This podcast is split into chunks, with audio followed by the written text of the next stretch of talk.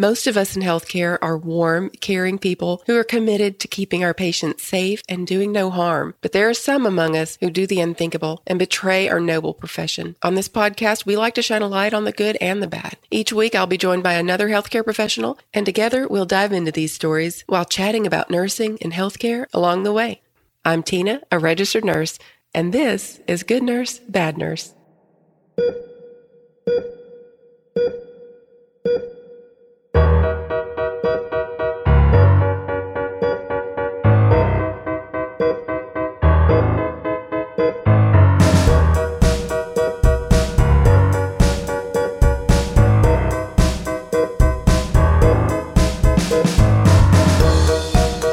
Everybody, this is Tina again with Good Nurse Bad Nurse. Welcome back to another episode. This week, I do want to give a trigger warning for you. Um, the bad nurse story that we're going to be discussing does contain discussion of death by suicide, so just to warn you of that.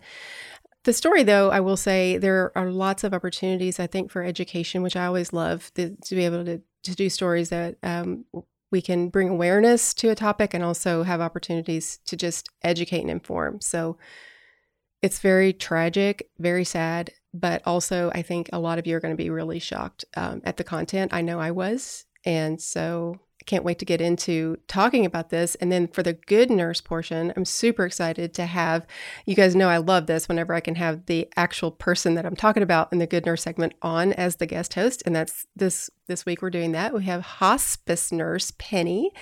Hello, Penny. Hi there. So good to have you on. I've followed you for a while. You were on the Nurse Blake cruise. I don't I didn't we didn't get to cross paths, but Jessica, Nurse Jessica Seitz told me that she saw you. But so I haven't actually got to meet you in person, but super excited to have you on and get to discuss the story. And then also, we're going to discuss all of the great work that you do and in bringing awareness to hospice nursing and just educating people and informing people. Super excited to get to talk about that. Thanks. I'm excited to be here. Did you know that you don't have to go all across the country to be a travel nurse? You certainly can, but you don't have to. I literally took an assignment that's an hour and a half away from my house, and I love it. I can stay in a hotel room if I want, or I can drive back home. So it's the best of both worlds for me. For my next assignment, we're going to get a cabin in the mountains that's about two hours from our house, so it'll really be like a little getaway. Also, one of my really good friends is going with me so we can share expenses. You guys, even if you're just a little curious about travel nursing, go to trustedhealth.com forward slash good nurse and fill out a profile so you can see what kind of jobs are out there and what they pay. Go to trustedhealth.com forward slash good nurse and fill out a profile. Are you looking to take your career to the next level? Consider enrolling in the Doctor of Nursing Practice program at UC Irvine. The program offers a postmaster's track for MSN prepared nurses and a family nurse practitioner track for those with at least a BSN. Their program, of course, is fully accredited and their graduates are highly sought after by healthcare organizations across the country. If you're ready to take the next step in your nursing career, I encourage you to explore UCI Irvine's DNP program today. Visit nursing.uci.edu to learn more and of course we'll put a link on our website and you can access it at goodnursebadnurse.com. So this is the story of Maya Kowalski. I feel like there were several victims in this story, but she's kind of the the main the victim in, in this story. She's the patient. And so, you know, we call it the bad nurse story, but it's really it's the segment where we discuss something that a healthcare professional, you know, in general, it could be any any type of healthcare professional, you know, whether it's a misjudgment, you know, mistake, an accident, whatever, it is something that they shouldn't have done. And in this case, it's there is one particular doctor that we're going to discuss, but I feel like the whole system kind of failed this family. But Maya is kind of the central person. She's the the person who uh, primarily where it all where it all starts. She was the daughter of Jack and Beata Kowalski. Jack was a retired firefighter, another I, consider firefighters kind of being one of us. They're first responders. They generally are. They have medical, some medical knowledge, a lot of times, usually some sort of. So he was retired. Beata, she was an infusion nurse. So Beata, Maya's mother, was a nurse as well. So they had struggled to conceive for a long time and then of course when whenever that happens you or joy is just through the roof when you finally are able to conceive and have a child so they had maya and then in 2015 maya started displaying a range of worrying symptoms. So, blurred vision, excruciating pain, and some other kind of vague sort of symptoms. They took her to lots of doctors, and basically, the doctors were kind of scratching their heads like they didn't, they couldn't pinpoint anything. And this is more common than I think a lot of people know that eh, doctors don't know everything. We don't know everything about the human body. We, as in our people in the in healthcare, people in our society in general, scientists, people who study the human body and particular system body systems, they will tell be the first to tell you that experts. A neurologist will be the first to tell you that we know very little about the human brain. You know, they think, oh, I, if I go to the doctor and I tell them my symptoms, they will go, this is what's wrong with you, and they will give me something to fix it. Mm-hmm. But it's not always yeah. the case. It's often not the case. You know, even in my own life with my own family, I've seen that happen where people have symptoms and they go and have all kinds of tests and tests and tests, and still the doctors throw up their hands and say, we don't know what's going on. And I think people get, people who don't work in healthcare get very frustrated by that. I think even people yes, who work do. in healthcare get frustrated by that. Uh, as is, is, the case in, in this story too. We don't give each other enough grace. I think you know we right. Um, sometimes we think we know more than we do. mm-hmm. our, we think our experiences uh, that the experience that we have we have had is the only one to consider you know we it's so hard you know, we live in this in these silos a lot of times and we don't it's hard to see from someone else's perspective especially when you have a someone who's in healthcare that has a sick child or that or they're sick and they have to then go be a patient or a family member of a patient it can be challenging on both sides. It can be challenging to the doctor, the nurse who's caring for the patient, and obviously for the patient because you know, if as a mother, if you have a child who's very sick and you take your child to the doctor and you see them making decisions or they're in the hospital and you see the nurse making decisions that you don't think you would make as a nurse or you as a doctor would not make that decision or you know as a nurse that the way you've always seen something diagnosed with those symptoms would have been XYZ and now they're saying this this and this. And it those inconsistencies can lead to a lot of frustration and I guess you know uh, it's depending on the personalities you know animosity bitterness. You know you do catch more flies with honey as they say. You if you go at it you know even if you're feeling frustrated if you attack someone and treat them like you're you know you're stupid you don't even know what you're doing how how you know you call yourself a doctor and you're you didn't even know this or you call yourself a nurse and you're doing this or this that is no you're not going to get the usually the response that you want from that person. Right. Yeah. Well and you know to go back to what you were saying as far as eh, you know when you're advocating for the person that you love and especially if you're a healthcare professional you're going into that situation bringing your experiences with you because that's all you know. And so, if you've been in a situation as a healthcare professional where you've seen those symptoms, like you say, and you're like, yeah, they did this and they found out it was that, uh, and Google is dangerous too. So you don't even have to be in healthcare because of Google. You know, you Google things and you're sure this is what is going on. And then, you know, when you're met with um, resistance from the uh, providers or, or just with them not knowing really what's happening, um, it can be really frustrating.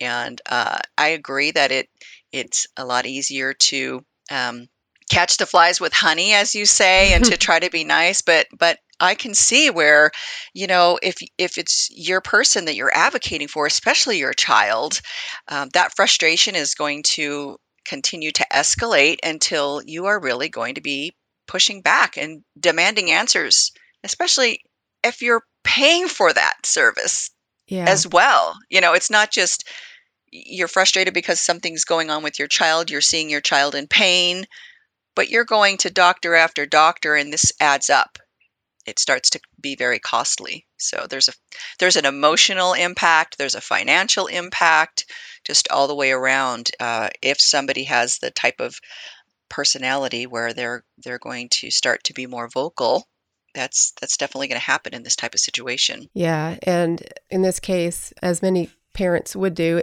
if if they had the resources to be able to do it, they just continued to take her to specialists and doctors until they finally found a doctor, Dr. Anthony Kirkpatrick, who was a specialist in a disorder called complex regional pain syndrome or CRPS.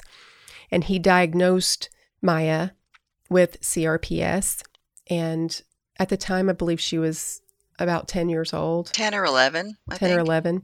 Yeah. And there's video of Maya in doctor's offices. You can see her feet sort of like almost foot drop, like the, they were kind of going going down. Um, she wasn't able to to walk without severe pain.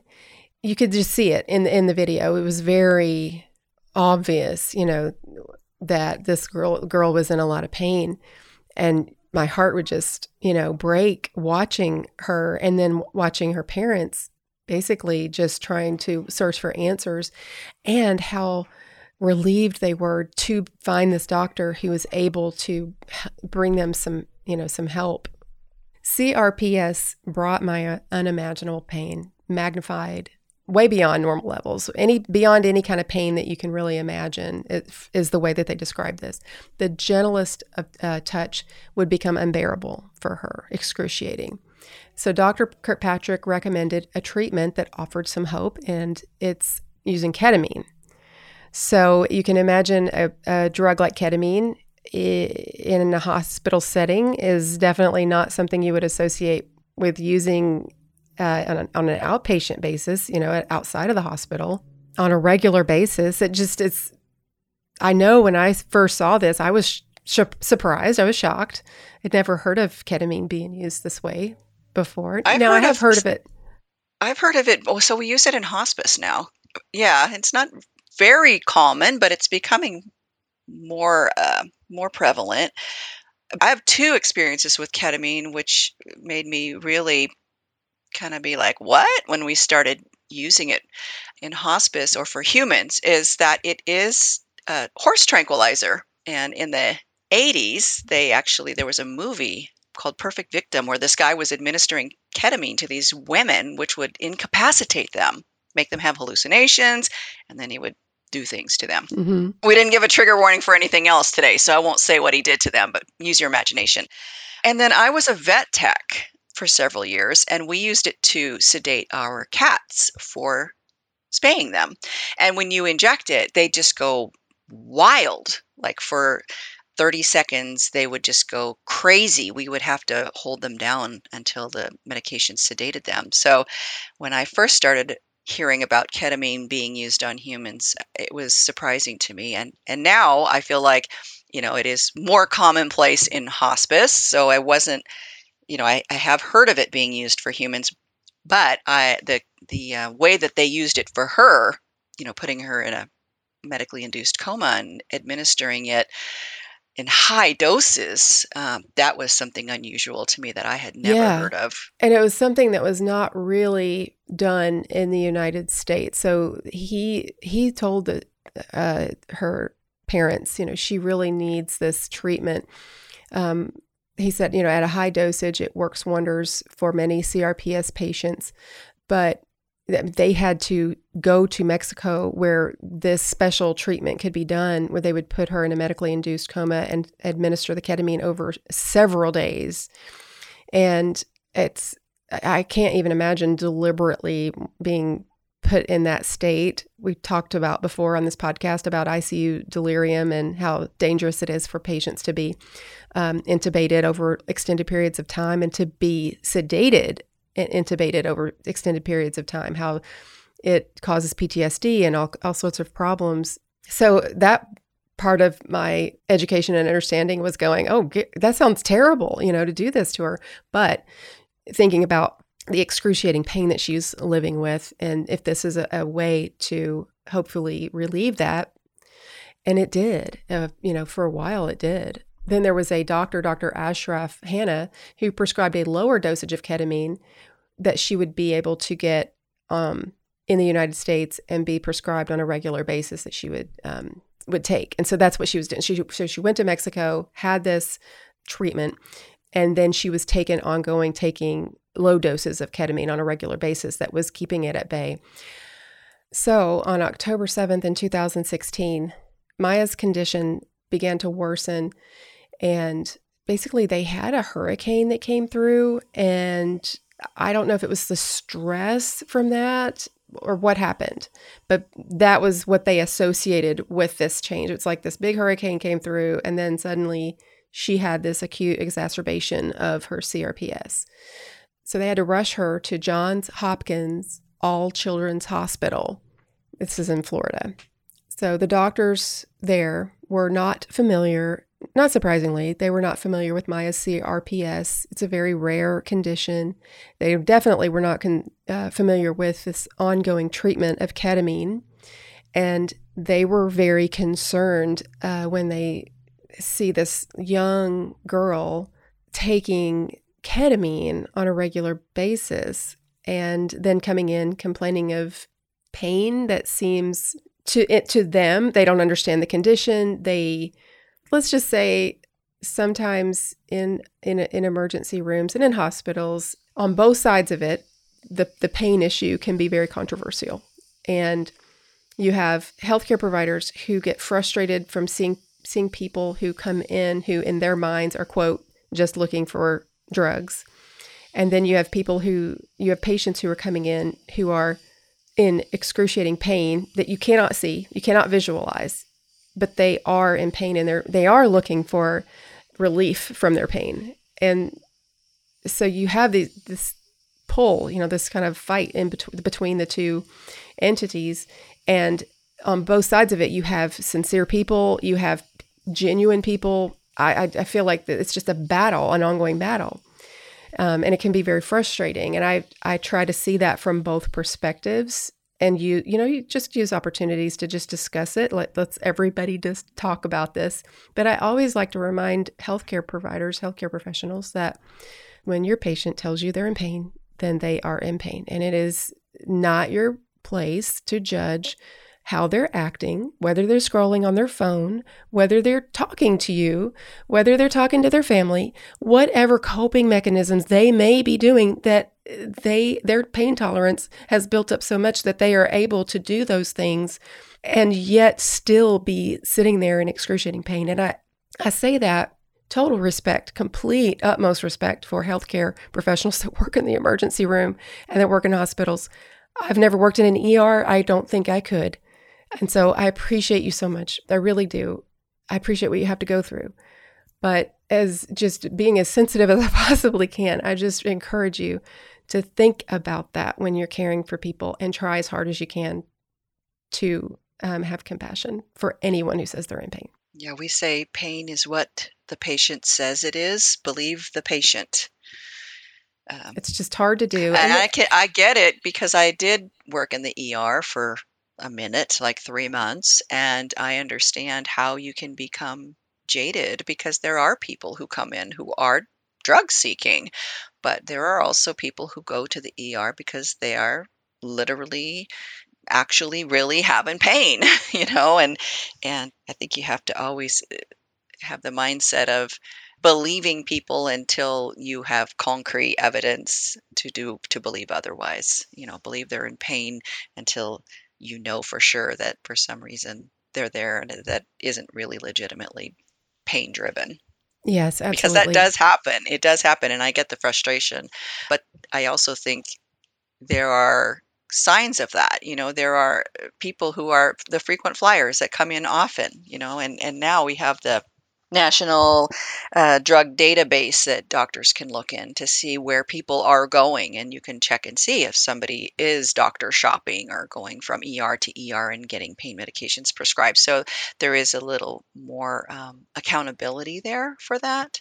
And um, i think in this case they definitely jumped the gun with with this Yes, girl. And, and, it's a child. We're talking about a child. Yeah, it's a child. It's yeah. not a drug seeker. This is a child. Right? Exactly.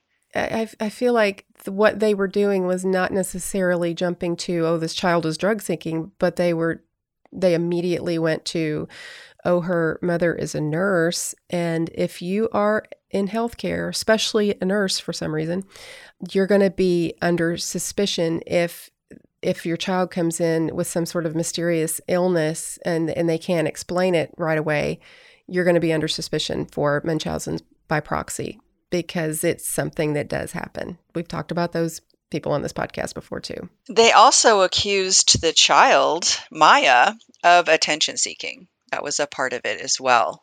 That that was in, and I think that also uh, in the in the ER when people come in is not necessarily from my experience, thinking that they're drug seeking, but sometimes it is attention seeking too. That that they think somebody is there for to get attention. We all know that when we're taking any medication or supplement, dosage matters, and it's important to take enough to get the desired result. For example, only taking a 10 milligram Tylenol might not help with your headache. Well, the same is true for CBD. If you try a low dose CBD product, you may not feel anything. But it's not the CBD's fault, the dosage is the problem. This is why CBD Stat only makes high dose CBD products that actually work. And now their products are getting even stronger. CBD Stat is happy to announce that they're launching a new extra strength version of its highly popular topical products that have 7,500 milligrams of CBD. This new strength will by far maintain CBD Stats status as the most powerful CBD product line on the market. More CBD means it's more effective in helping everyone tackle daily aches and pains. CBD Stat sent me a box of these new products, and I already knew it was going to work because I've been using it for my neck pain and foot pain, but I can definitely tell a difference in this new strength, and I'm really excited to get to tell you guys about it. And on top of these new higher strength products, they're also dropping prices across the board on all their products to make CBD Stat not only the most effective on the market, but also the most affordable. And don't forget, all you healthcare workers out there get a special additional discount to help keep you strong. Just head to cbdstat.care forward slash healthcare and find your new secret weapon. That's cbdstat.care forward slash healthcare. So her mother, Beata, was very outspoken.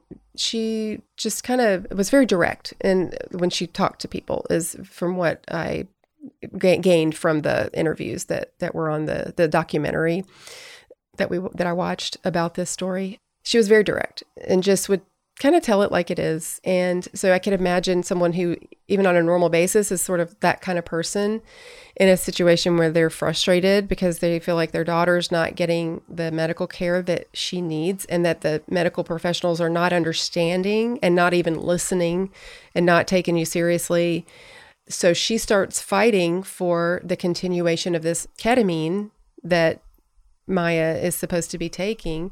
And that basically led to a misunderstanding that would change the their lives forever. Very, very tragic. So there is a doctor by the name of Dr. Sally Smith, works in this area, and she is a child abuse pediatrician. So she does, handles all, most, if not all, of these cases um, at that hospital, and I think at other hospitals as well in the region. So after she kind of did an, an examination of this this case, she decided that it was uh, it would be prudent to separate Maya from her parents. So they hospitalized Maya, and they pretty much accused Beata of Munchausen syndrome by proxy and of course, for those of you that aren't aware, that is a disorder where a caretaker fabricates or exaggerates symptoms in a child. They may even deliberately give them, whether it's uh, medication, they might give them Benadryl to try to make them, uh, you know, seem sleepy and groggy. They may give them sodium, which is horrifying. I I did a story of a, a nurse who would give put sodium into her child's feeding tube that uh, to, yeah, so just really, really tragic situations. It definitely, it is a real thing that does happen. And so I applaud uh, doctors and nurses and healthcare professionals for being diligent and aware that these sort of things go on and trying to recognize them. However, the, the, in this particular case, they really did not take into consideration, this doctor, Sally Smith, did not take into consideration the evidence that was provided by Dr. Kirkpatrick and pr- completely disregarded his diagnosis of her CRPS. Just did not, just acted like it wasn't even relevant. So in this documentary, so the name of this documentary, by the way, is Take Care of Maya. It's on Netflix. Excellent documentary. I really enjoyed watching it. It's one that you'll once you start watching it, you're gonna you're not gonna want to quit. You just it's it kind of keeps you. It's very gripping. So in this documentary, Jack, who is Maya's father, was just devastated, of course, by this situation.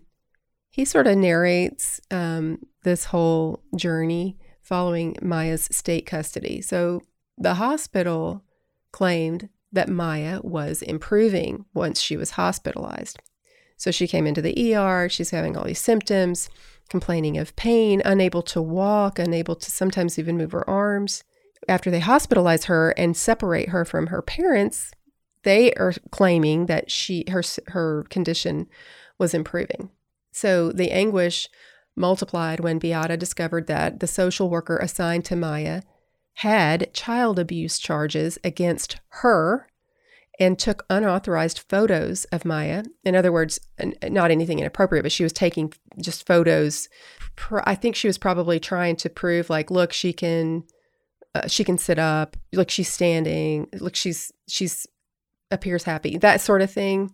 But they were. She was not supposed to be doing that. And then to think that you separated this uh, uh, this little girl from her parents and the person that you put with her to kind of be her advocate or her overseer, kind of like, you know, her personal guardian has a history of child abuse charges. That's kind of disturbing. Mm-hmm. I would be mm-hmm. upset about that as a parent. Yeah. Yeah. Didn't make any sense at all. So this whole thing um, went out went you know is playing out over um, several months. She was hospitalized and i believe she was hospitalized around um, october and she was in there for several weeks all the way through thanksgiving. At one point they went back to court to discuss whether or not they were going to be allowed to see her and beata asked the judge can i just give her a hug she wanted to just be able to give her a hug because she had not even been able to be in the same room with her for weeks. She could talk to her on the phone in a very limited capacity. The advocate had to be there, and it was for a limited amount of time that she could she could talk to her, and she could only discuss certain things. She could not ask her about. She couldn't ask about how she was doing as far as medically, and what anything that had to do with her condition. She was not able to discuss. Now, Maya's father was able to go and visit. They they did allow Maya's father to visit her. And so but it, he could not just show up. He could not just go and be there whenever he wanted to. It would have to be planned and he would go there for a limited amount of time and be able to see her. Can imagine being separated from your parents as a as a child in a hospital of all things for weeks and which turned into months, actually 3 months and how and how the the parents must have been feeling. I think that Beata's personality being as strong as it was, there were times when Jack, her husband, and Maya's father would get frustrated because he felt like Beata, with her strong personality, was not uh, playing nicely, and I think he. I think he recognized that she was trying to advocate for Maya, but he wanted her to do it in a different way because he felt like it was not helping the situation. It's it's the kind of the impression that I got, you know, from from watching the interview with him. Unfortunately, the unbearable weight of the situation really took its toll. And three months after the custody hearing, Beata tragically took her own life. She went into, basically, they were at home. She was at home with her. They had a, a son as well who was younger uh, than Maya.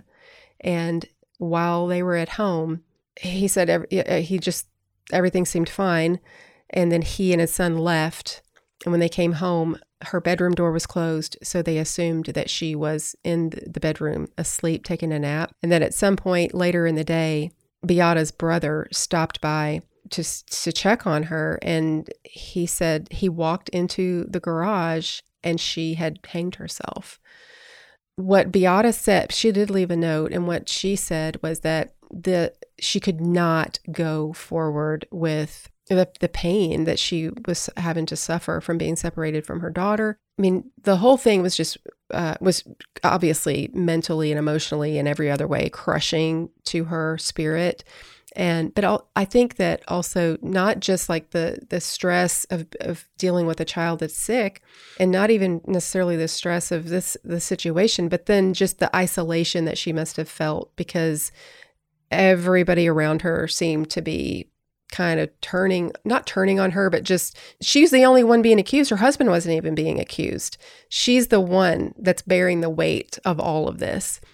And i can't I can't imagine how difficult that would be as the one person who bore the responsibility of trying to bring comfort and relief to her and everything that she was doing was trying to help her daughter. I it's hard to imagine where you know where she was mentally and emotionally going through all of this and how frustrating it must be must have been for her and perhaps she did think well they they clearly are not blaming her husband. They're not blaming Jack. So if I'm removed from the situation, maybe everything will go back, you know, to the way it was. Maybe she'll be reunited or eh, somehow it will fix things.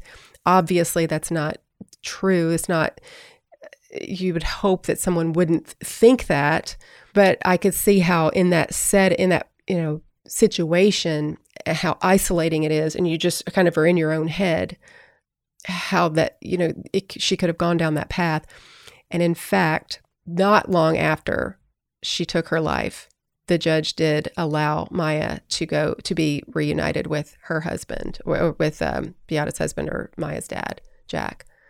So it's so incredibly tragic, but it it's it's almost as if what she was hoping for to kind of relieve the situation in a in a very strange way almost worked.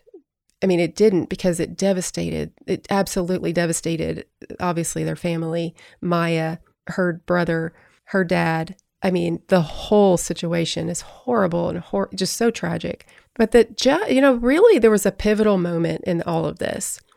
And that was when the judge, you know, the judge is the neutral person and he's taking information from both sides and is supposed to be supposed to be neutral. And in this situation, he's getting information from healthcare professionals from the other side who are saying that Beata was doing this intentionally.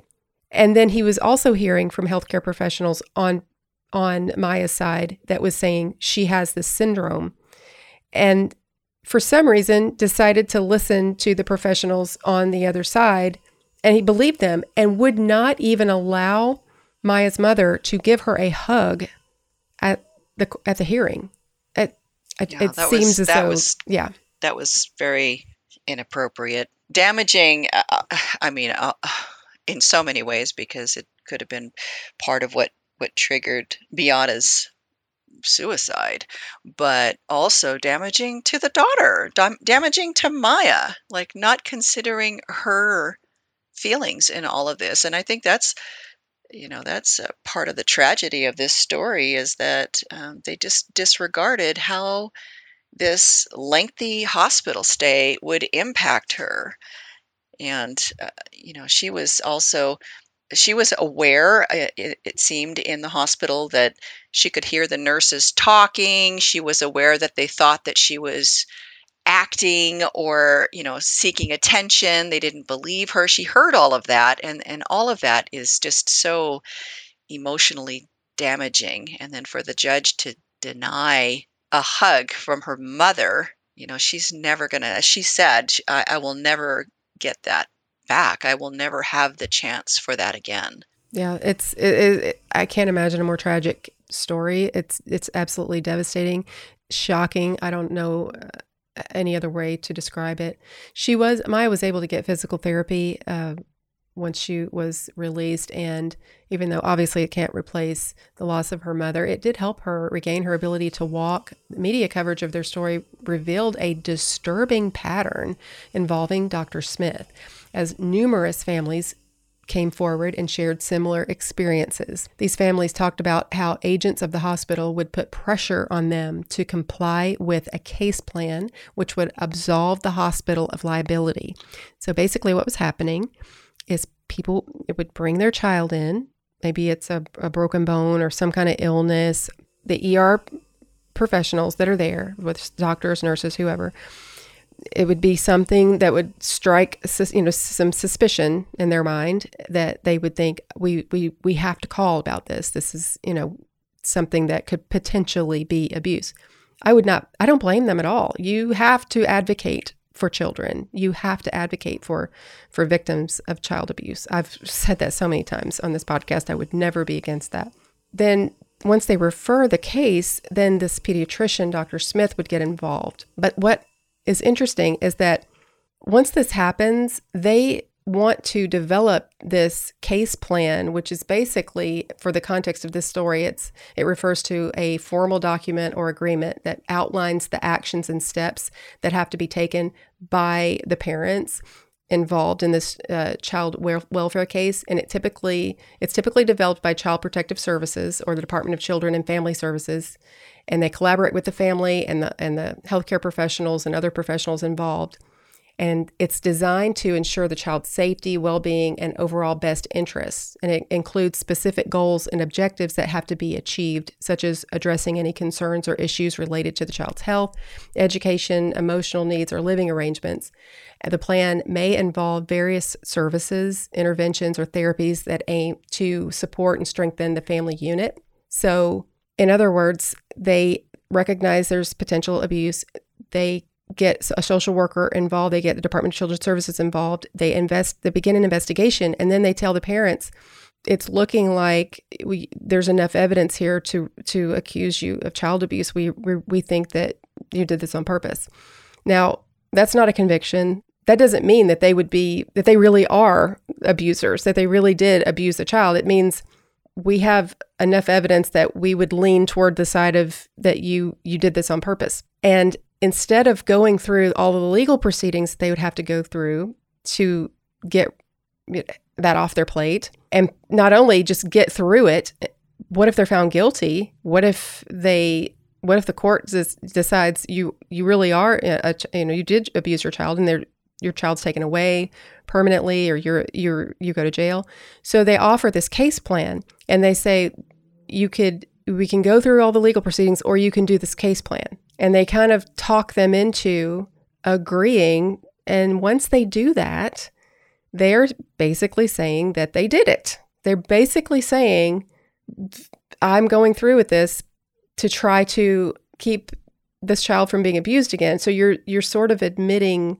guilt. guilt. I mean, really. And it takes the pre- it takes all of it completely removes any sort of accountability or responsibility from the hospital because the parent is taking on the responsibility and they're saying, yep, I did it. So, in all of these cases that were coming forward, the parents w- agreed to the case plan. But you can imagine parents who don't have a lot of resources, they don't they can't afford to buy eh, or to hire an attorney to help them get through court proceedings. They don't even understand the process. They are completely they're scared. I, I can understand being scared in this situation. So they agree to this. But in the Kowalski's case, they had resources, they were able to, and they had a very determined mother. You know, Maya had very determined parents who stood their ground and in, insisted and would and refused to admit admit or say that they were abusing their child or doing this on purpose. Uh, they of course, which is ridiculous because they they literally had a doctor and a specialist who said that Maya had this condition. So very frustrating situation. Even in watching the documentary and, and just hearing about these other people, that doesn't mean that every single one of the cases that that were out there that they even talked about on on the documentary were definitely not child abuse. If you if you look at it, the number of cases that this doctor, this pedi- pediatric um, child abuse doctor, the number of cases that she finds were child abuse are a lot higher than other areas apparently. So that's sort of suspicious. The fact that in this particular case for Maya, you have this evidence of her having, you have video evidence of her clearly in pain there's no evidence whatsoever that the mother is giving her anything that would cause this kind of pain. I don't even know what you would give someone anyway that would cause those symptoms, but there is no evidence that anything like that is going on. Maya is clearly old enough to talk for herself. That doesn't necessarily mean that she would that she would. Uh, you know, victims oftentimes can be manipulated and just would protect their abuser. Totally understand that. But there is no evidence that anything like that was going on. And yet this this doctor just kind of dug her heels in. And the judge believed her. And the medications that she was giving to Maya were prescribed by a physician. She was giving legally prescribed medications that had been ordered by a doctor. Mm-hmm. And that wasn't taken into consideration either.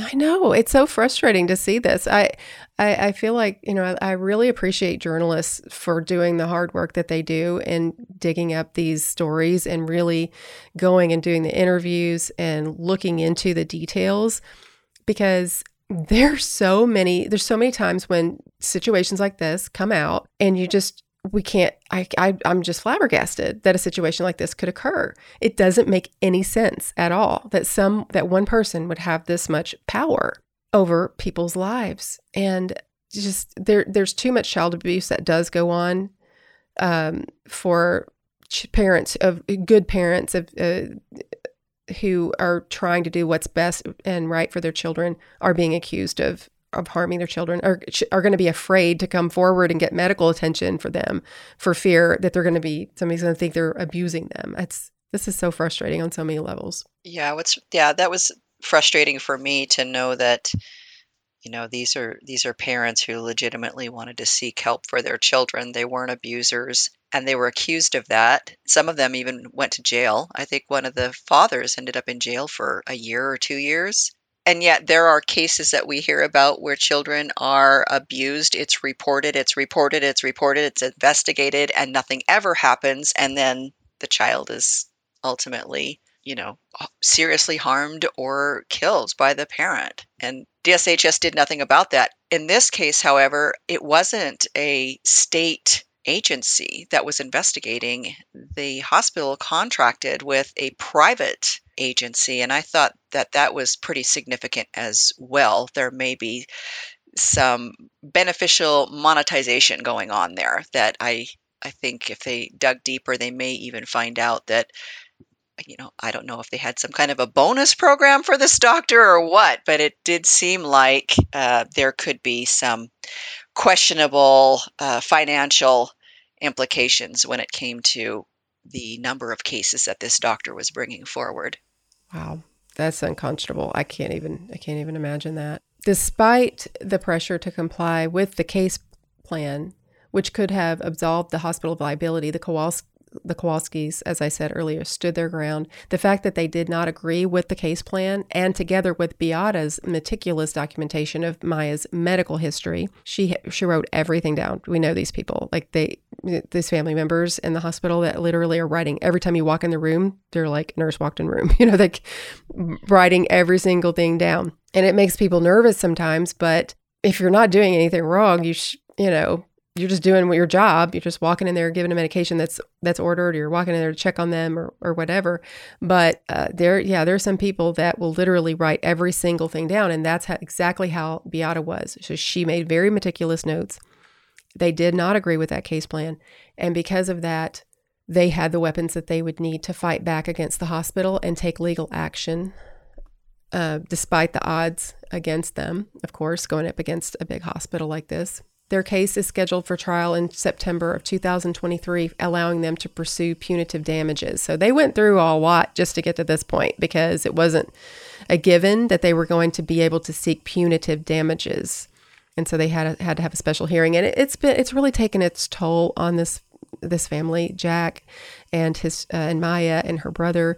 They are exhausted. They I'm sure would just like to be able to move forward to be able to grieve, you know, properly and not have to worry about all this stuff that they cannot. I, I don't believe just just from the impression that I got from from the interviews and the documentary, I don't believe that they can do that without feeling like they did everything that they could to honor their mother's memory and make sure that at least something good comes from from what happened in, in all of this. And I I feel like just the documentary alone is huge. The fact that they were, it, it, there's no way that could have been easy for them to discuss the things they had to discuss and talk about it and dredge all of that up. but the fact that they did it is bringing so much awareness to these situations. So I'm super so proud of them for for being able to have the strength and the courage to do that. And so Dr. Smith did settle her portion of the lawsuit uh, apparently already. The Kowalskis they do reside in Florida, as I said earlier. They're continuing their ba- battle for justice, that not only for themselves, but for the countless families who have suffered similar fates. Maya, driven by strength and determination, strives to honor her mother's memory and help others trapped in this grueling struggle. Her story was featured in People magazine and several other news website, websites and it sheds light on her painful medical condition and the tragic events that led to her mother's suicide. She recounts the severe pain caused by her rare neurological disorder and the misunderstanding that labeled her mother as an abuser. Through unimaginable pain and loss, her resilience shines as she fights for justice and strives to make the most of life, embracing the legacy of her mother's love and determination.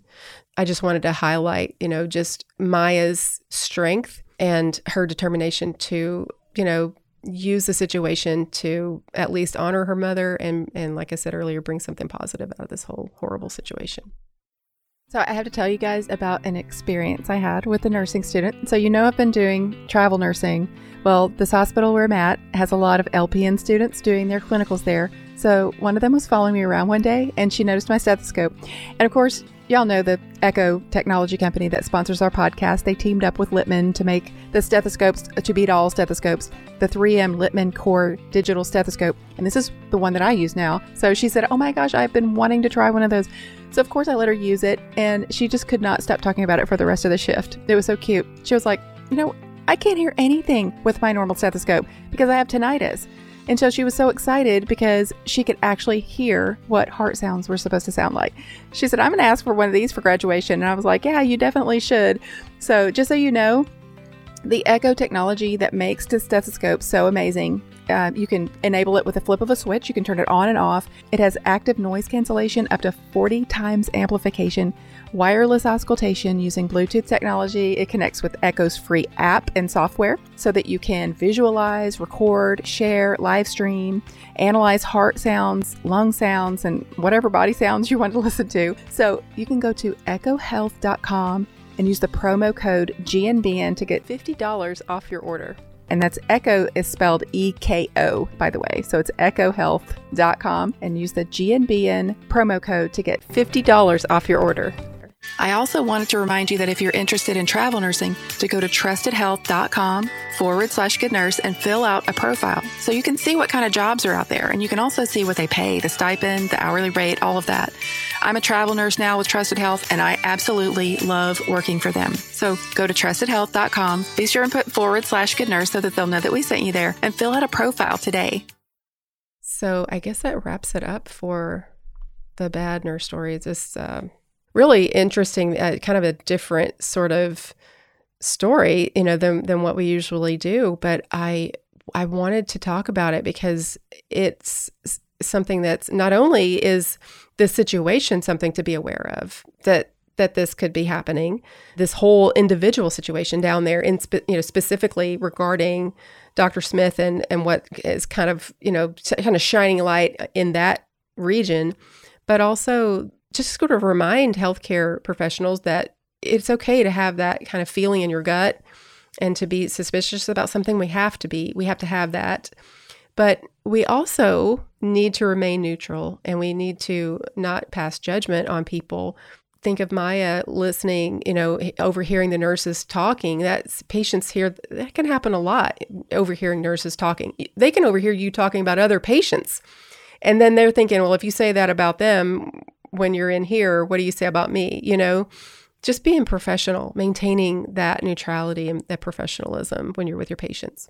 I also wonder how much implicit bias played a part in this. As I watched the documentary, Beata was Polish and she had a Polish accent. And maybe it's my own implicit bias, but when I hear somebody who is very outspoken, which she was, she was very outspoken. She was very much forceful in her in her uh, communication because she was advocating for her daughter but that accent even almost emphasized that in a way. And I think uh, culturally, Europeans are often kind of more direct and outspoken. And so I I wondered if that was a part of how people reacted to her was because of how she came across as just being very you know rigid and forceful and that was you know met with resistance by the nurses I think that that did happen. I think it happened with doctors as well. There were some text messages that came out in the investigation between some of the physicians where they were talking about the mother and things that the you know the mother said.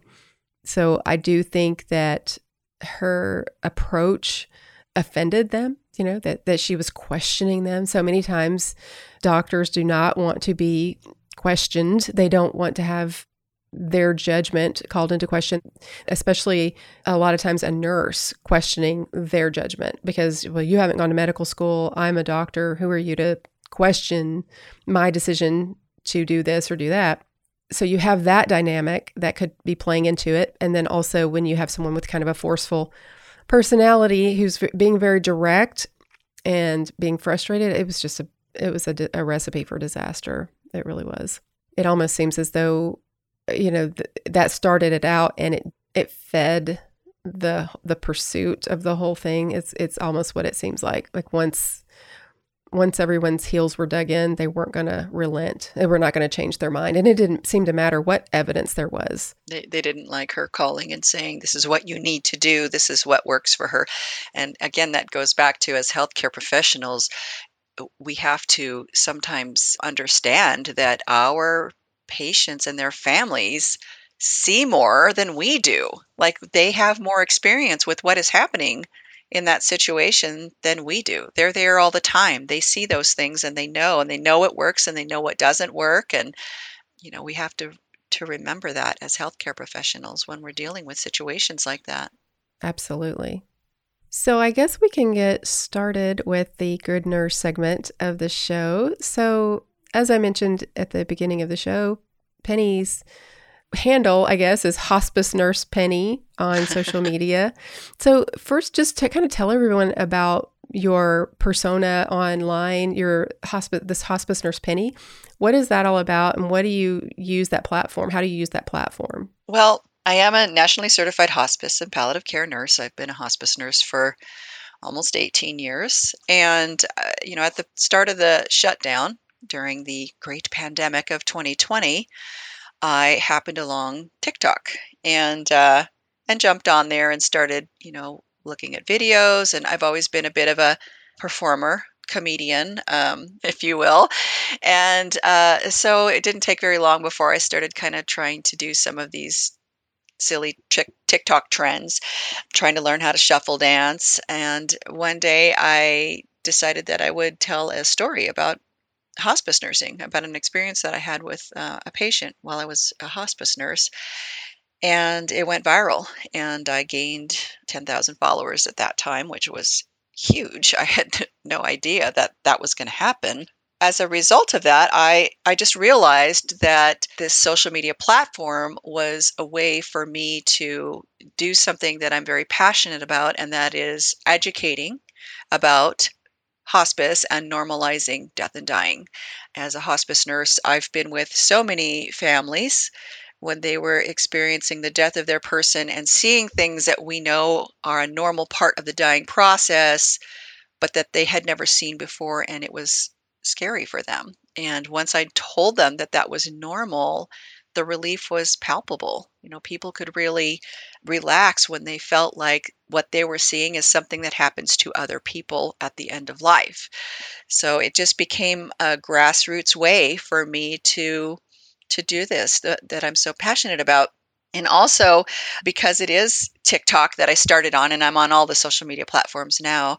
But being TikTok, there are a lot of silly trends, dark humor, dancing, and that's kind of my jam. You know, I, I really like to to do these different styles of education.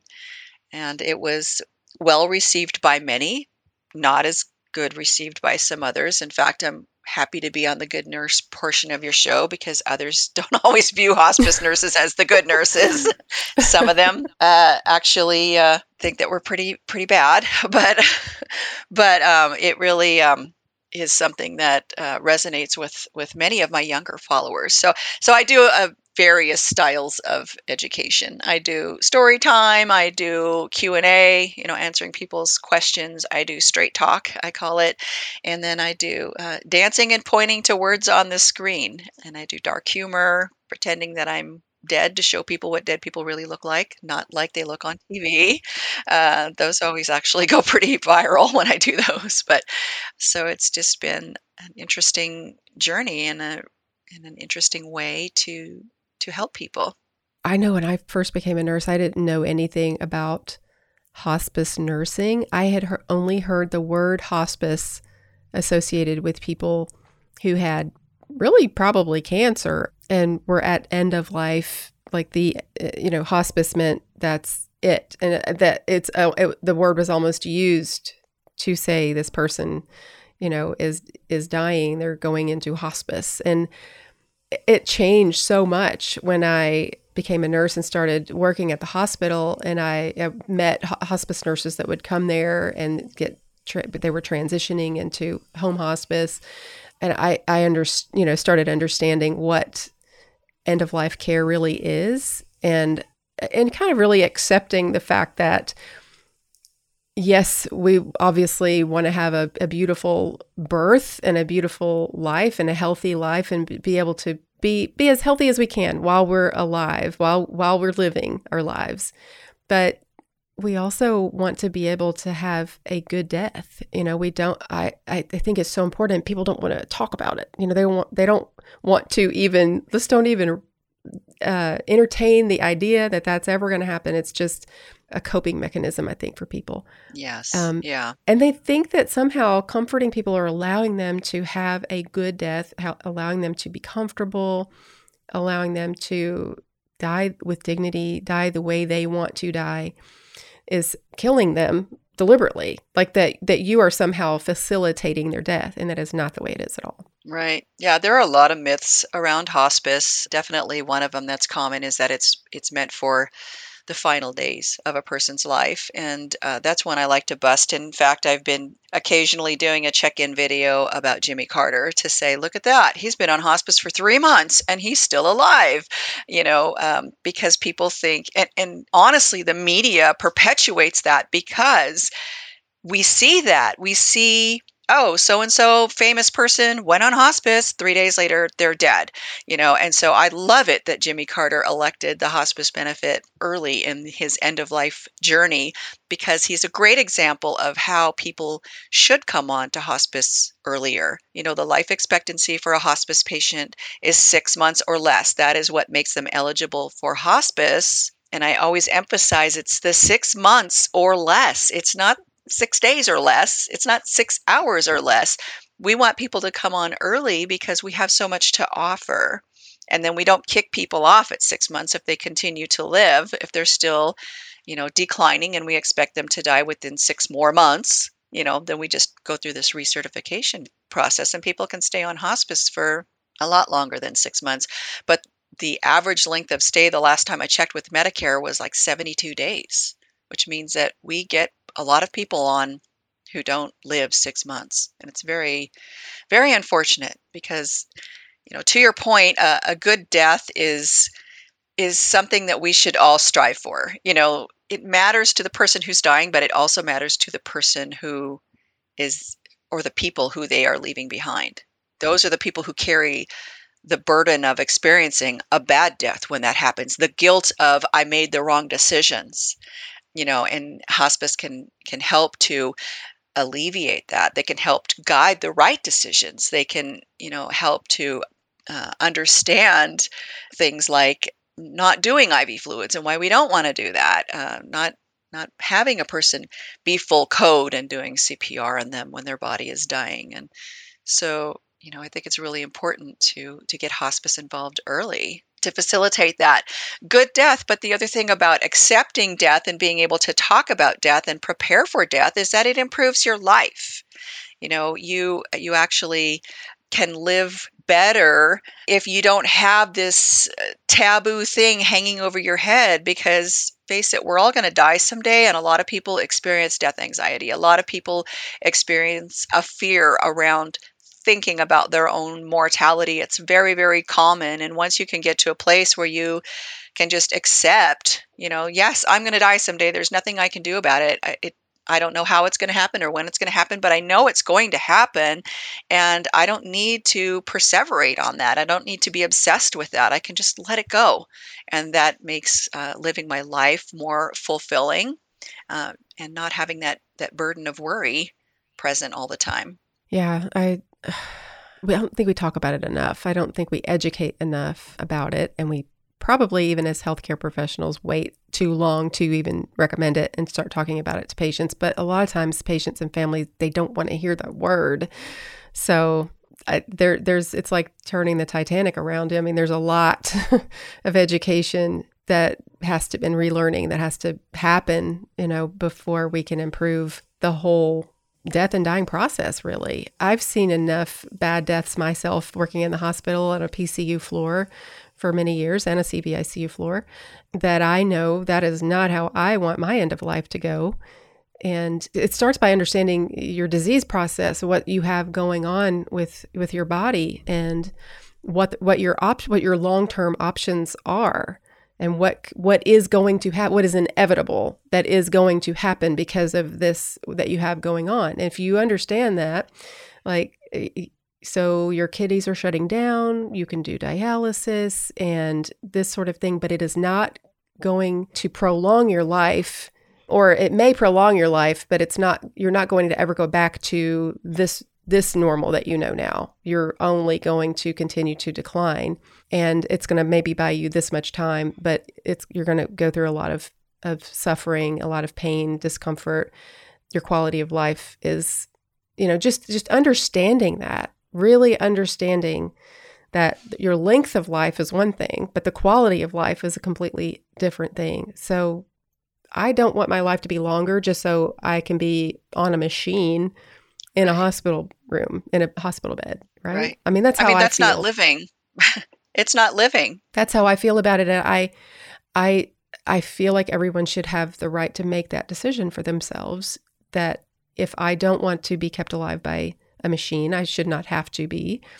I should be allowed to just go peacefully and comfortably because there are medications that as uh, hospice nurses and and we do this at the at the bedside as well that we can give they're not hastening the death they are if anything just helping to manage the symptoms that you're having because you are dying they're helping you rather than feeling short of breath and like you're gonna like you're you're just suffocating it can help relax the airway and help relax the blood vessels and help get more oxygen so that you can feel more comfortable during that time. That education is so important for nurses to have and for nurses to pass on to their patients and their family members.